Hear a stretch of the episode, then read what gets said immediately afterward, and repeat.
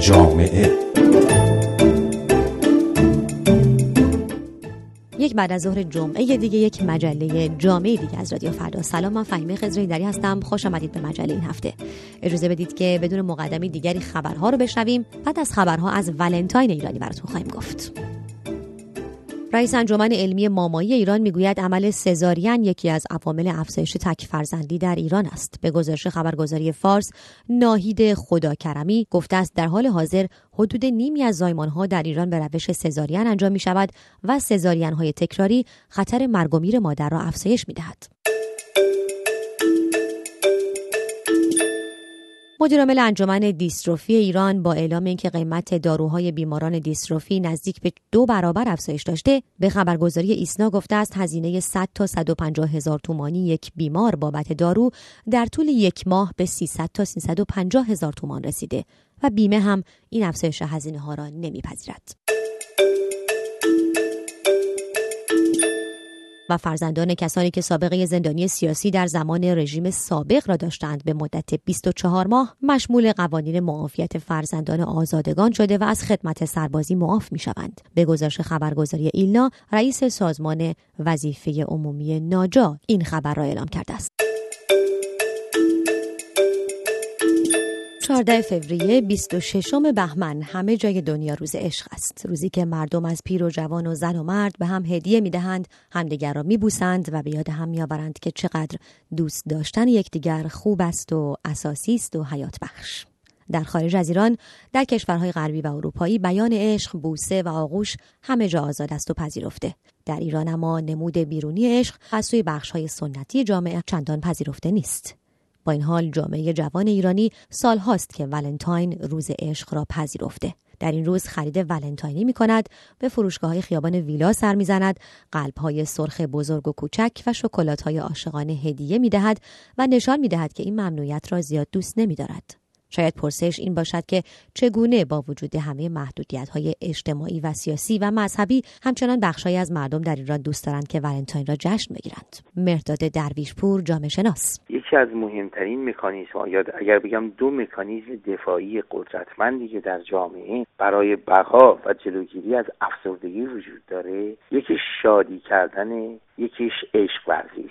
شادی عنصری میشه برای نوعی تولید انرژی مثبت و مقابله با تمام فشارهایی که در جامعه ایران فشارهای اجتماعی اقتصادی سیاسی و فرهنگی که روبرو هستند عشق ورزی هم و دوست داشتن هم نوعی مکانیزم دفاعی هم برای سرباز زدن از پذیرش الگوهایی است که حکومت سعی می‌کنه بر اونها تحمیل کنه. هم تنها روزنه است در کنار تلاش برای شادی ورزی برای اینکه روح و روان و سلامت آدمی رو حفظ بکنه. به طور عمومی در همه جای دنیا مردم دوست دارند در روز والنتاین و یا مناسبت های گوناگون مهرورزی و عشقورزی رو به یک سنت گسترده تری تبدیل بکنن که در درجه اول حال روح و روان خودشون خوب میشه. مایکل رولند مرد جوان بریتانیایی در گفتگو با رادیو فردا از نگاه نسل خود در کشورش به ولنتاین می‌گوید و از اینکه در جامعه آزاد برای بیان هر روزه عشق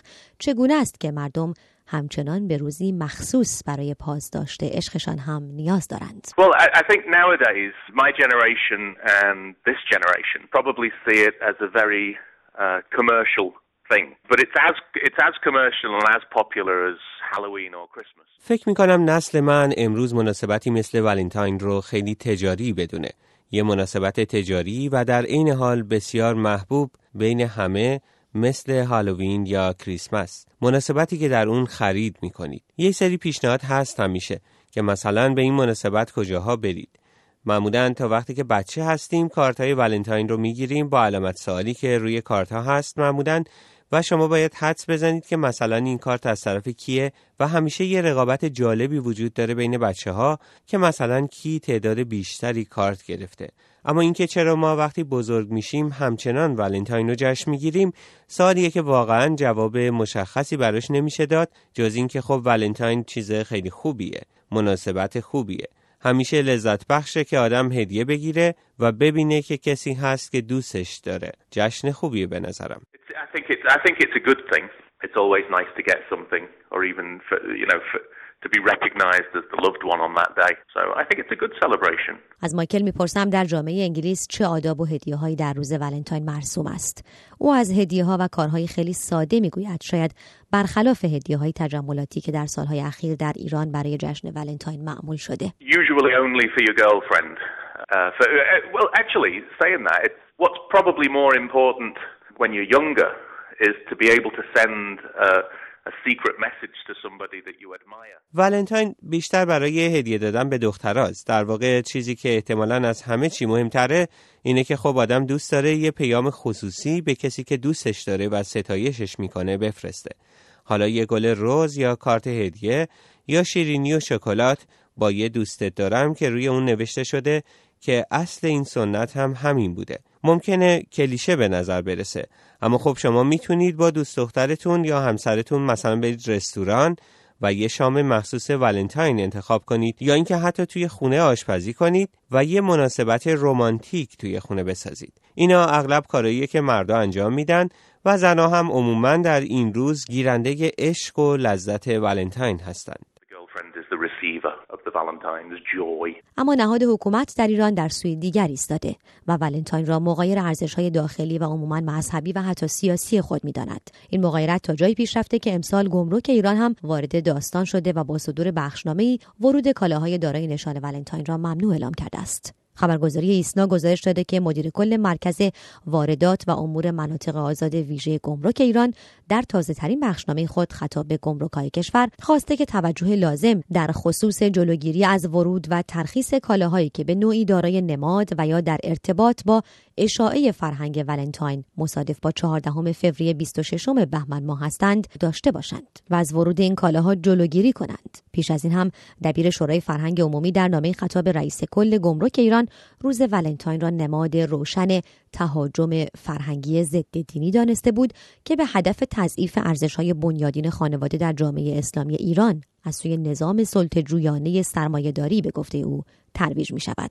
در همین نامه دبیر شورای فرهنگ عمومی خواستار شده بود که ارزش های اصیل اسلامی بیشتر ترویج و ناهنجاری های غربی مثل ولنتاین بیشتر زدوده شوند. حجت الاسلام شهاب مرادی که در برنامه های جوانان و خانواده صدا و سیمای جمهوری اسلامی ایران اغلب حضور فعالی دارد همین تفکر را نمایندگی می کند. اولین چیزی که به ذهن می‌رسه اینه که چرا ما اینقدر آغوش فرهنگمون بازه جامعه ما که جوان درش خیلی جدی و مهمه یعنی همه با هم این آغوش رو کنترل می‌کنن این دریچه ها رو این ورودی ها رو مدیریت می‌کنن.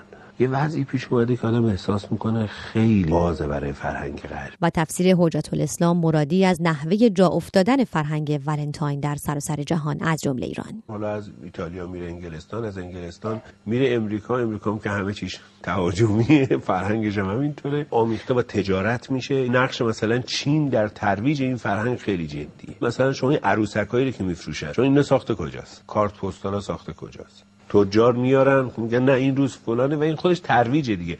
اما ما فکر می‌کنیم همه ترویج ها اینه که مستقیم بیان رسانه ها بگن آی برید این کارو بکنید ما هم همه مثلا نه خب شیوه مختلفی بله. و این جا میفته. اما این تنها نهاد مذهب یا حکومت نیست که با ولنتاین در ایران مخالفت می‌کند. کسانی که به ایران باستان هم علاقه مندند اغلب می‌پرسند چرا در حالی که ما در فرهنگ باستانی خود اسفندگان و روز پاسداشت زن و زمین را داریم که روز تکریم زنان است از سوی مردان باید ولنتاین غربی را به عنوان روز عشق جشن بگیریم. این دیدگاه هم البته در نهاد مذهب چندان طرفداری ندارد. حجت الاسلام مرادی در تلویزیون دولتی ایران در همین زمینه می‌گوید. این روزا مثلا چیزی که در مقابله با ولنتاین مد شده این اسفندگانه 29 بهمن. که میگن آقا ما نیاز اصلیمون مناسبته و الان اینی که جوانای ما رفتن سراغ این به این خاطری که ما همچین مناسبتی رو نزدیم سریع مناسبت براش دست و پا کنیم. آیا واقعا نیاز ما مناسبته؟ آیا اینکه آقا پسری بتونه دختر خانمی رو انتخاب کنه دختر خانمی آقا پسری رو انتخاب کنه در بین خواستگارانش کسی رو انتخاب کنه و ازدواج کنه و یک ازدواج عاشقانه داشته باشن؟ مشکل ما در اینه که آیا بعد اسفندگان رو تحویل بگیری یا مثلا 15 فوریه؟ جوانان اما عشق را جشن می‌گیرند.